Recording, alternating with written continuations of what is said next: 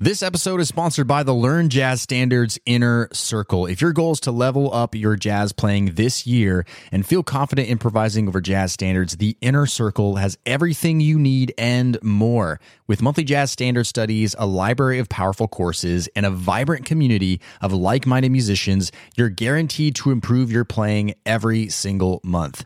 Podcast listeners can get 50% off their first month when you go to ljsinnercircle.com. That's ljsinnercircle.com or find the link in the show notes. Now, on to today's episode.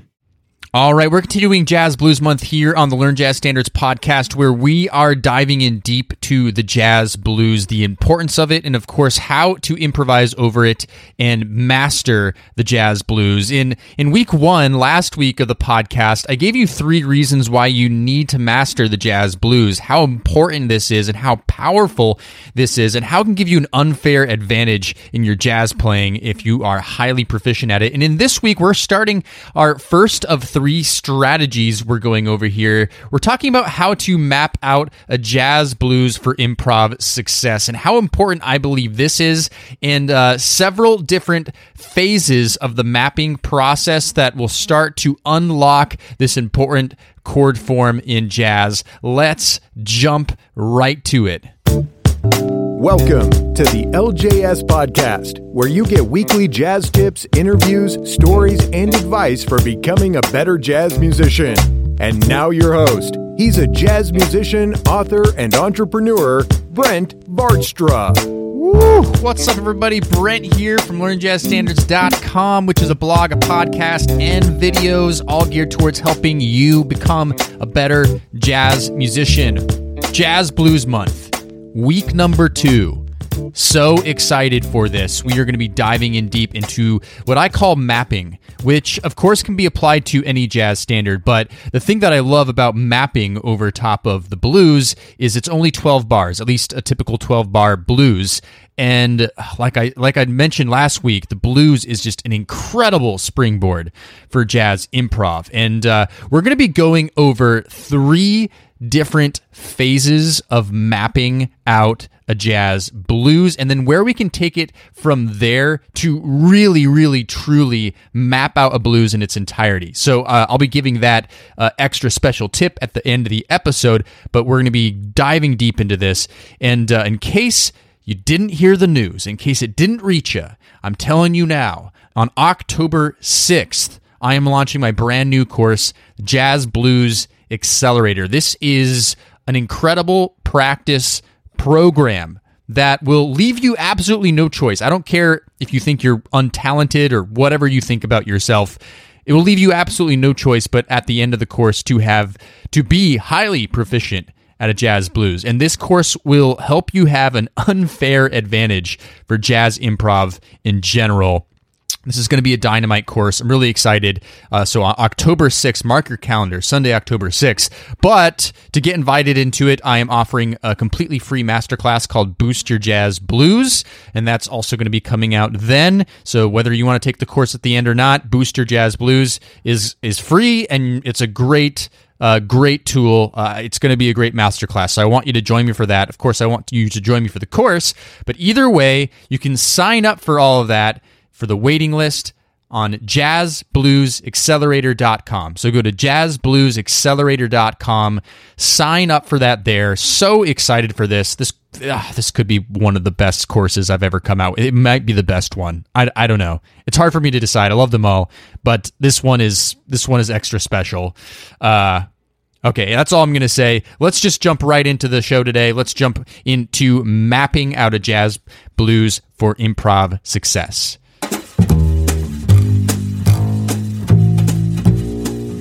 Okay, so there are three phases to mapping out a jazz blues. We're going to go over each one individually. They are in order of the the order that I would go through a mapping process. It's not just three random ones. Uh, I I will start with the first one and we'll end with the last one. The the way I would suggest you actually practice it. Um, of course, first let me just quickly define what I mean by mapping. It's sort of self explanatory, but basically we are going to be mapping out all of our note choices through uh, different angles, like different ways to look at it uh, on a jazz blues form. So we're going to be not only figuring out what all the note choices are, we're going to be figuring out what the most important note choices are, and we're going to combine all of them together so that by the time you're done, if you're working on just one key, you are going to really understand the scope of note choices you can have to start creating melodies. This is super important because when it comes to improv, a place where a lot of people get stuck is simply not knowing the note choices, not knowing how to navigate the form, not knowing how to connect all of those notes together to make melodic sense. Therefore, they either sound like they're playing scales or they just aren't sure how to navigate their instrument properly. So, therefore, you're set up for failure. So, forget about playing awesome blues lines, forget about all that stuff, which we're going to start talking about in uh, next episode strategy, strat, strategy, strategy number two three pillars of jazz blues language. We'll talk about that in, uh, in the next episode, okay? But we're starting here with mapping. Now, quickly, uh, let's go over what I believe is a basic jazz blues form. When I say basic, I just mean, of course, you can play a bunch of other chord changes, but these are what I would consider the common basic uh, chord structure of the form. Okay, so let's go over that right now. We're going to do this in concert C, just for example. So we start with a C7, which is the one chord, the one dominant seventh chord. That's unique to blues that the one chord is a dominant seventh chord, right? That's really what makes the blues unique in that sense. It's not a major seventh chord. So we have a bar of the one chord, so C7. And then we go to the four chord. That's going to be F7 in this case. One bar of the four chord. Back to the one chord for two bars. So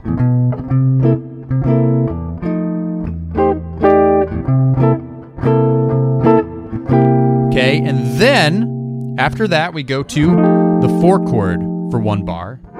So F7, and then this is really uh, important in the in a jazz blues form here that really differentiates itself from just a regular blues, like a basic, you know, blues blues. And that is the sharp 4 diminished. Okay? So it's F7 is the 4, and then the next bar we're hitting an F sharp diminished 7. Okay? This is that gospely bluesy thing that we get from a jazz blues. Okay, let's just recap really quick. So, one chord for one bar, four chord for one bar, one chord for two bars, then four chord, and then sharp four diminished, F sharp diminished seven, and then back to the one chord for one bar. Okay, now this is a really important move here. That's the A7. Okay, what's that? That's the six dominant seventh, which is really basically tonicizing the two chord that's coming up in the next bar. So I talked about this a little bit in the last episode of Jazz Blues Month, but this is a secondary dominant where basically taking this, which is normally you know a minor seventh chord in diatonic harmony, but we're making a dominant seventh chord, so it makes it feel like the two chord is, is is a one chord, right? So that's called a secondary dominant, and this is really important in jazz, right? It's important chord form. So let's go back after the four chord, the diminished seven, one bar of C7 and then A7, so that's the six for one bar, and then two, that's C, uh, that's D minor seven, to G7 for one bar, so that's a two, five, one, and then you know either there's a, another turnaround at the end, or it's just five or something like that, back to the one. Okay, the turnaround isn't as important because you can do a million different turnarounds. So really quickly, so one chord for one bar, four chord for one bar, one chord for two bars, four chord for one bar, sharp four diminished for one bar, one chord for one bar, six dominant seven for one bar, two, one, to, uh, sorry, two for one bar, uh, and then five for one bar, and then back to the one, and then some kind of five turnaround back to the one to the top of the form again. Okay, that's what I consider a basic jazz blues. Know that forwards, backwards, in all 12 keys, which we'll be talking about. So stay tuned for all of that. And that's by the way, there that is not the secret sauce, but in strategy number three, and not next week's episode, but the week after that, we're talking about the secret sauce for mastering a jazz blues and that is part of this i'll just give you a sneak peek. That is definitely part of it. It's not the whole of it but that is definitely part of it. And we're going to be talking a little bit about that too here in a second as well. Okay so we understand now what the basic jazz blues is. Let's go to our first phase of mapping and we're just going to stick for now in the key of concert c. The first phase of mapping is chord tones okay? Chord tones. What i mean by chord tones? We have our one chord c7 uh, you know, most of you understand what I'm talking about, but it's root, third, fifth, seventh. That's that's uh, an arpeggio, if you will, the chord tones of the one chord. So, right, and then four chord, same thing for a dominant seventh chord. One, three, five, flat seven. That's what makes a dominant seven. Back to the one chord. Then this diminished, right? Back to the one.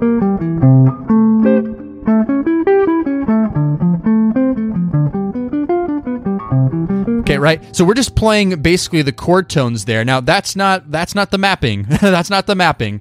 That is just the chord tones. I just wanted to give that as an example there.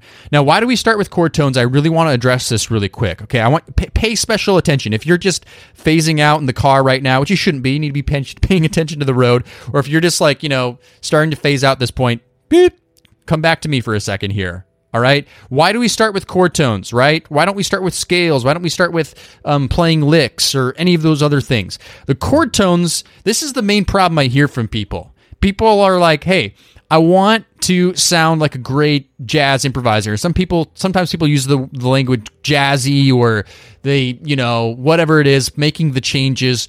The key to doing that is playing chord tones and connecting them together from one chord to the next. That is absolutely the key. If you want to start sounding like you're playing the changes, it's not about playing scales. It's not about necessarily playing licks, although that will help you learn language of how to do that.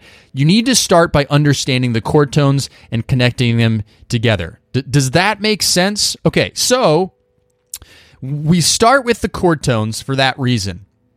And, you know, just to prove a point here, really quickly, if you don't mind, I'm just going to play. Uh, I'm going to go ahead and play a C blues backing track really quick, and I'm just going to play chord tones over top of it to improvise. All right? Sound good? Let's listen to it.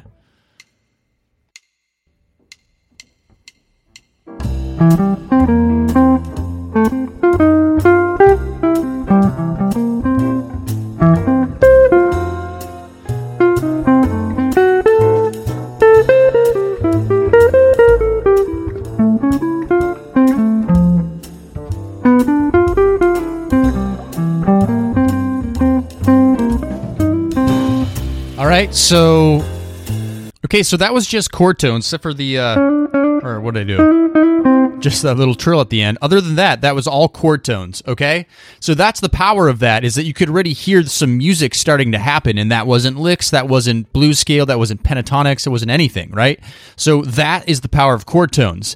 Now, the real key when we're doing this as an exercise, when we're doing the mapping exercises, is using voice leading. Now, if you've listened to this podcast for a while or you're already familiar with jazz, you know about voice leading. And really quickly, voice leading is simply when you connect uh, one chord tone to the nearest chord tone of the next chord. So, in other words, if we have what's the nearest chord tone from here to the four chord, the F7, it's going to be the third. So you go up the arpeggio from the roots, a root third, five, flat seven. Well, the easiest, most closest way to connect these together is a half step down, which is the third of the F7. So,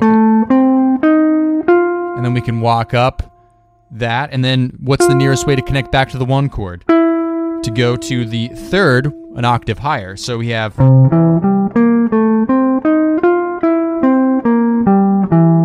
Right? You see how that worked? That was seamless.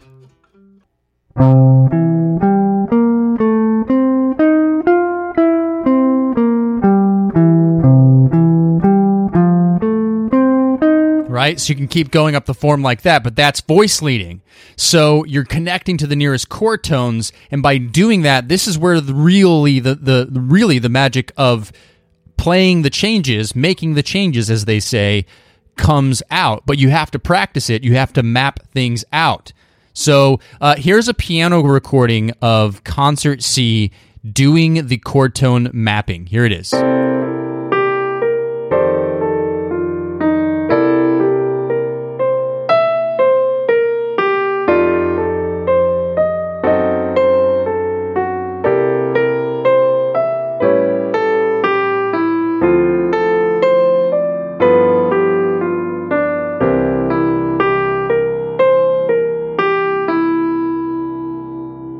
Okay, so I cannot overemphasize the importance of doing chord tone mapping.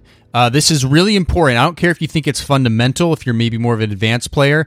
Uh, this is seriously having the ability to do this is the starting place in my opinion when we're doing our mapping. But let's move on to the second sequence of mapping okay? The second sequence and that is the guide tones. Now a lot of you are familiar with guide tones and you know what i mean when i say guide tones but it's important that i talk about what they are and the importance of them and why we're going over them next so the guide tones are essentially the money notes, if you will, in the chords that really differentiate one chord to the next. And in jazz, in seventh chords specifically, what I mean is the thirds and the sevenths. And particularly the third, if you are landing on a third, like just a second ago in the chord tone, I just did this. And I landed on the third or the fourth. Now, immediately when you hear that third of the four chord, it's like, wow, I can hear the chord changes come out.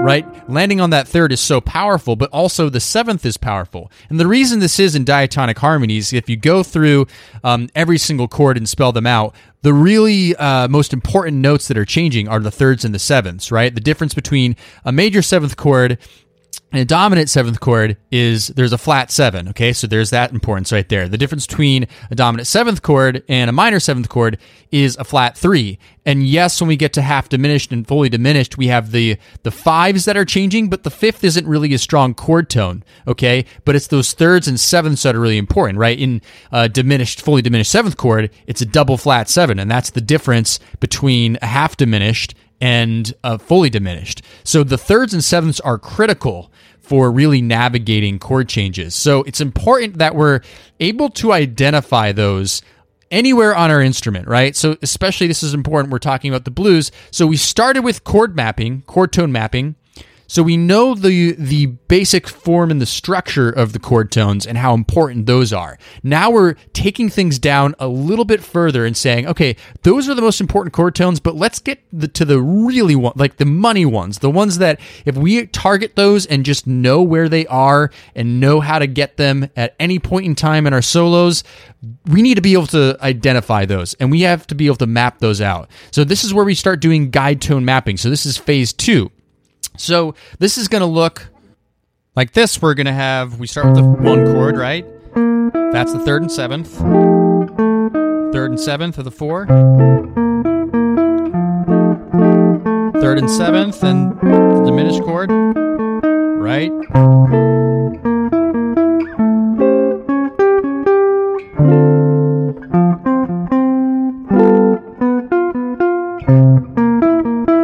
Okay, so those those are all the guide tones. That's not the mapping, right? So the mapping is when we're voice leading. So same concept. We want to voice lead them together. Now this could also be helpful. A little extra tip here, especially if you're uh, an instrument like the guitar or you're an instrument where there are multiple different areas to play guide tones this would be a good opportunity for you to try it out in different octaves, right? Being able to play the guide tones in different octaves, you know, lower on your instrument, higher up on your instrument, whatever you think could be uh, something that would stop you technically on your instrument, no matter what it is. This is where you would also want to think about things like this because it's not quite enough for, again, I'm talking to guitar players really quickly here, stringed instruments. Um, not necessarily piano players, right? Because like you have all of that mapped out for you, but you know, playing those guide tones in different octaves is going to be important. It's not enough just to know how to play them in one position. You want to know where else you can play them on the fretboard. In, in my example, right? Or if you're a saxophone player, if there's some different fingerings or a different way to play on the trumpet, you know, keep all those things in mind for sure, right? Or the trombone, right? These are tough instruments.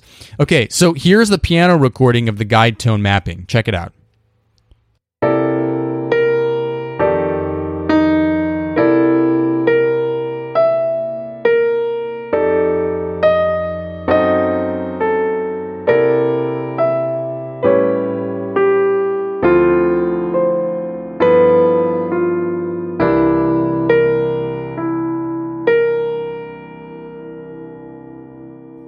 Okay, so guide tone mapping, and one other thing I want to point out with this too, and this also applies to the chord map, the chord tone mapping. There's more than one way to voice lead. You're right. You can you can you can actually hit the uh, the common tone. Sometimes there's actually a common tone, and you don't even voice lead at all. That's a good way just to go. Hey, these two chord tones have a relationship to each other. Or you can voice lead up, or you can voice lead down by a half step or a whole step. There's different ways to voice lead, but you're still looking for close connections with the chord tones. So there's more than one way to do this, and that's also what makes this mapping interesting, is that you don't have to just settle for one way to map out the guide tones. You can figure out other ways to map them up. Or you heard a little bit in that piano recording, you heard how at some points it actually went up an octave and then did some downwards voice leading to get back to the original octave. So there's many different ways you can go about this. The more different ways you try it, the more proficient you're going to be at identifying those crucial notes that we want to be targeting in our improvisation. Okay, let's move to the last phase of the mapping. So we started with chord the chord tones, the most important, you know, tones that we need to be hitting in our improv to identify these chords, right? To get these changes to come out in our solos. Then we boil it down further to our guide tones, which are those money notes. Now we're actually going to go the opposite direction and get a more broad perspective. Essentially, I call this filling in the blanks. And yes, these are scales, but if you know me at all and you've been listening to this podcast, you follow me on Learn Jazz Standards, you know that I'm constantly talking about scales as pitch collections. And so I'll keep preaching this over and over again because I don't think I can hammer it in enough. When I think about scales, I don't necessarily think of them in a linear fashion, at least when I'm improvising, right? Um, that is, uh, thinking about them literally is important to know how to play them to understand your instrument, to navigate your instrument better. But when I'm talking about scales as it pertains to improv, I'm thinking of them as simply mapping out note choices that we have. Hence, pitch collections. Okay. We have collections of notes that we can choose from. And in this case, we already figured out what the chord tones are, what the guide tones are. Now think about it as just filling in the blanks. We're filling in those different uh, note choices that we have that are in a diatonic scenario, right? Of course, it goes without saying we can hit non diatonic notes. We can do chromaticism like. Right? Now, we'll talk a little bit about getting into that in the next episode uh, when we talk about the pillars of jazz blues language. This is going to be a really important episode, right? This is just the mapping right now. We're not even to the language yet, but we're just talking about the diatonic notes today, right? Because this is the, this is uh, this is our starting place. So. The, the really important thing about this to stop thinking about scales linearly when we're talking about playing over the blues is we're applying the same concept in our mapping of voice leading. And what you'll find when you start voice leading scales together is that you can't just rely on knowing and starting the scale on the root and going on up. Because when you start voice leading, you have to start at any point of that scale and know what those notes are. Now, if you're not really tracking with me on how powerful this is, it just means that you actually have to do this. If you actually do this exercise, you're going to be like, oh, mind blown. Okay.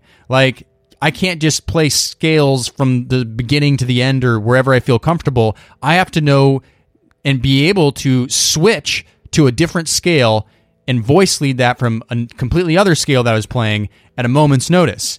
And once that clicks for you, you're going to be like, oh, wow, I need to work on this a little bit more, right?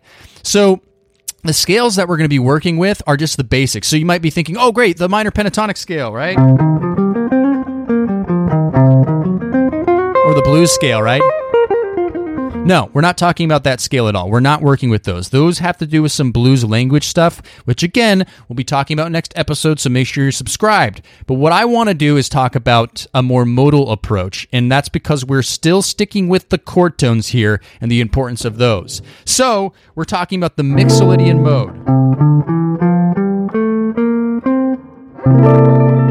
Right? The Mixolydian mode. Uh, if you don't know what a Mixolydian mode is, it's basically think about um, playing a major scale but flatting the seventh. It's the, and that's that's basically the same as uh, a dominant seventh chord. It's basically a major seventh chord with a flat seventh in it.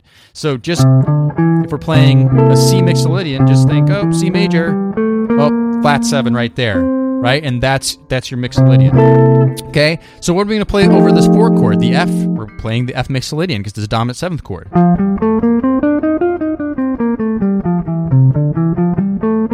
right? Back to the one chord. Now, the only difference here is when we get to the sharp 4 diminished, this is the part where we play the whole half diminished scale right? Whole half diminished. Now, I can, now I can just imagine you right now. You just swerved over to the side of the road, and you're like, "Oh my god, diminished!" Or you're like, you know, bench pressing even harder right now because you know the the very the very mention of diminished anything just terrifies you, right? However, this is part of the mapping process. We have a diminished seventh chord in a basic jazz blues. We have to know all the notes how to navigate it. And now the arpeggio is the most important. The chord tones are the most important with the diminished, especially the diminished seventh, I will say. But that doesn't mean that you don't need to know all the other notes in between. Um, and there's a great hack for diminished chords, which uh, we talked about with in an earlier episode, so a few episodes ago with Adam Levy, where he talks about if you're just playing a diminished seventh arpeggio, you can play all the other notes by simply approaching from a half step below or a whole step above. Why is that? That's because the whole half diminished scale is in the name. It's just a series of whole steps and half steps. It starts with a whole step, then goes to a half step, whole step, half step, whole step, half step, whole step, half step. That's all uh, diminished.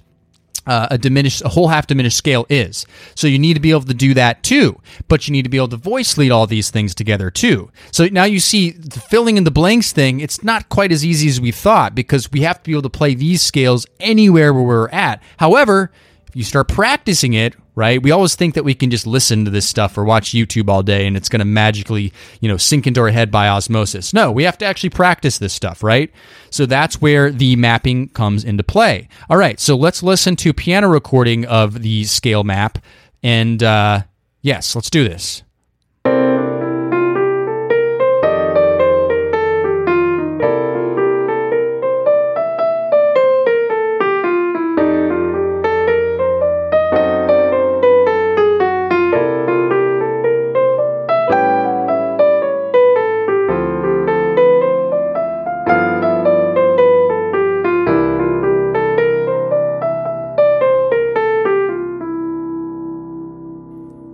Now, wasn't that an awesome exercise, right? Like, now I want you to, to, to, just uh, envision something with me right now.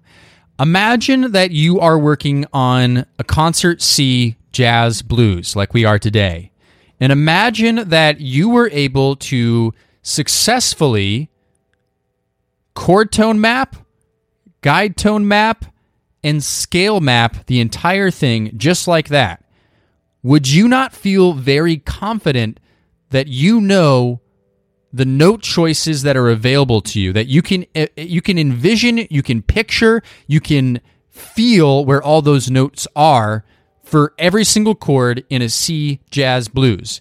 Would you not feel a lot better about that? Absolutely you would. If you were able to do this you most certainly would feel confident that you had a great starting place, place for what notes you can play over a jazz blues. Now, picture this now. Picture that you were also able to play this in B flat, which is another common blues key. So picture you're able to also map out all these things in B flat. Picture that you're able to do it in F. Okay, that's great because F is a common key of a jazz blues. A lot of jazz blues heads are in F. Great. Picture you could also do it in G. That's another common blues key. Okay? Then a little bit more of an obscure one, but like a song like Sandu by by Clifford Brown, right?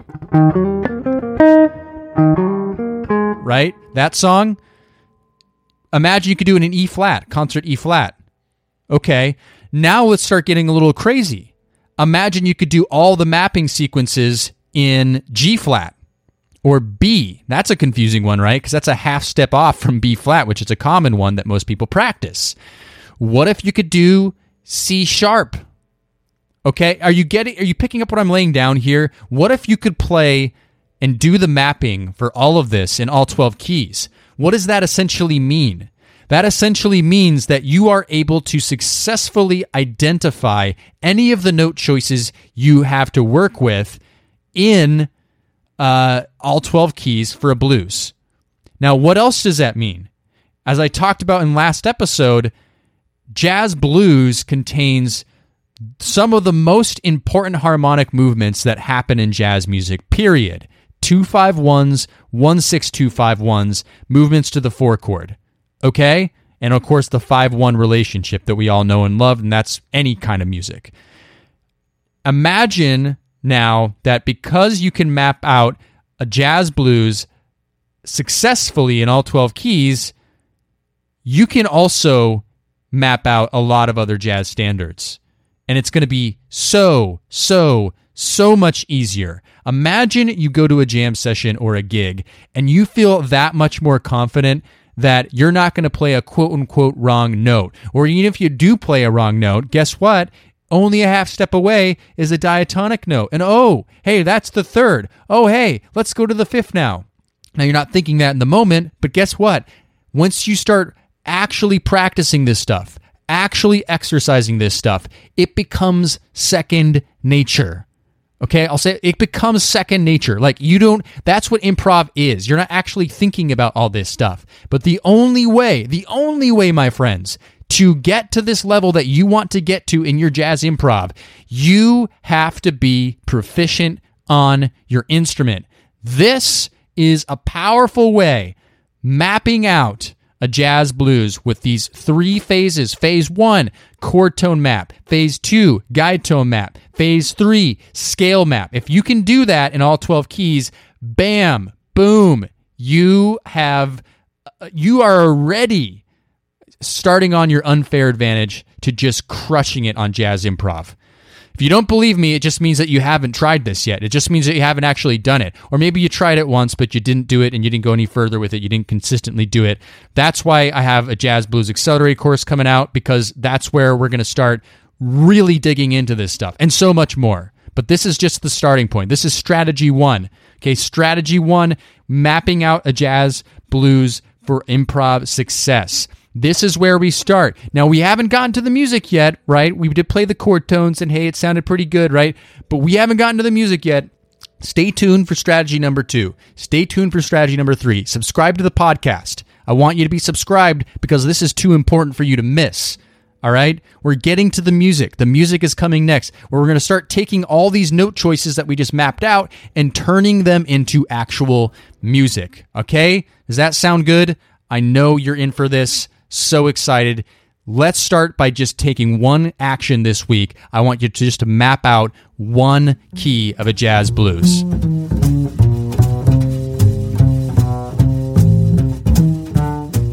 All right, that's all for today's show. I think I got a little too excited there at the end. Didn't mean to yell at you. I'm sorry. I'm just really excited about this. I'm so pumped about Jazz Blues Month. I've been looking forward to this for months now, like literally just thinking about this. And of course, we've been working on the Jazz Blues Accelerator, me and the LJS team, for a while now. And it's just been like, it's getting close. And there's just this excitement to serve you guys more, like this excitement of the transformations that are going to happen in this course.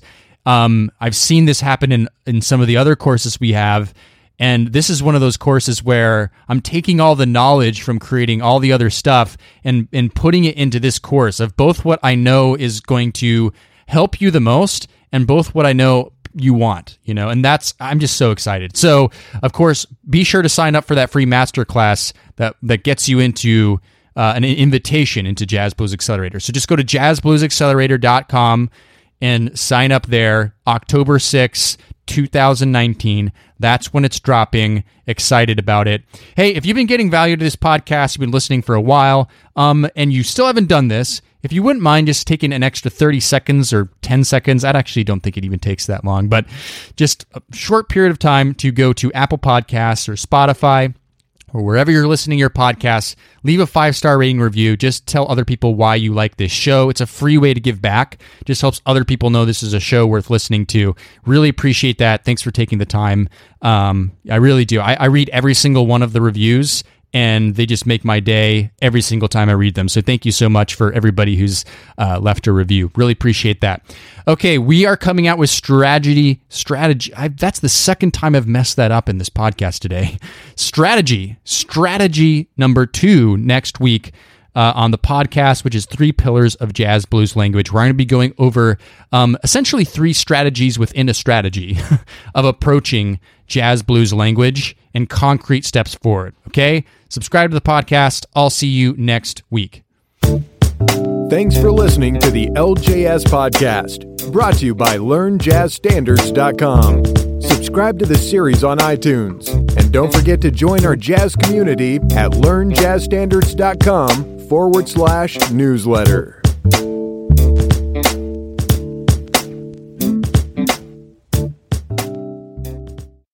Hey, podcast listener, would you like to ask me a jazz question and get it answered here on the show? Then go to learnjazzstandards.com forward slash ask. That's learnjazzstandards.com forward slash ask. I look forward to hearing your question and answering it on a future podcast episode.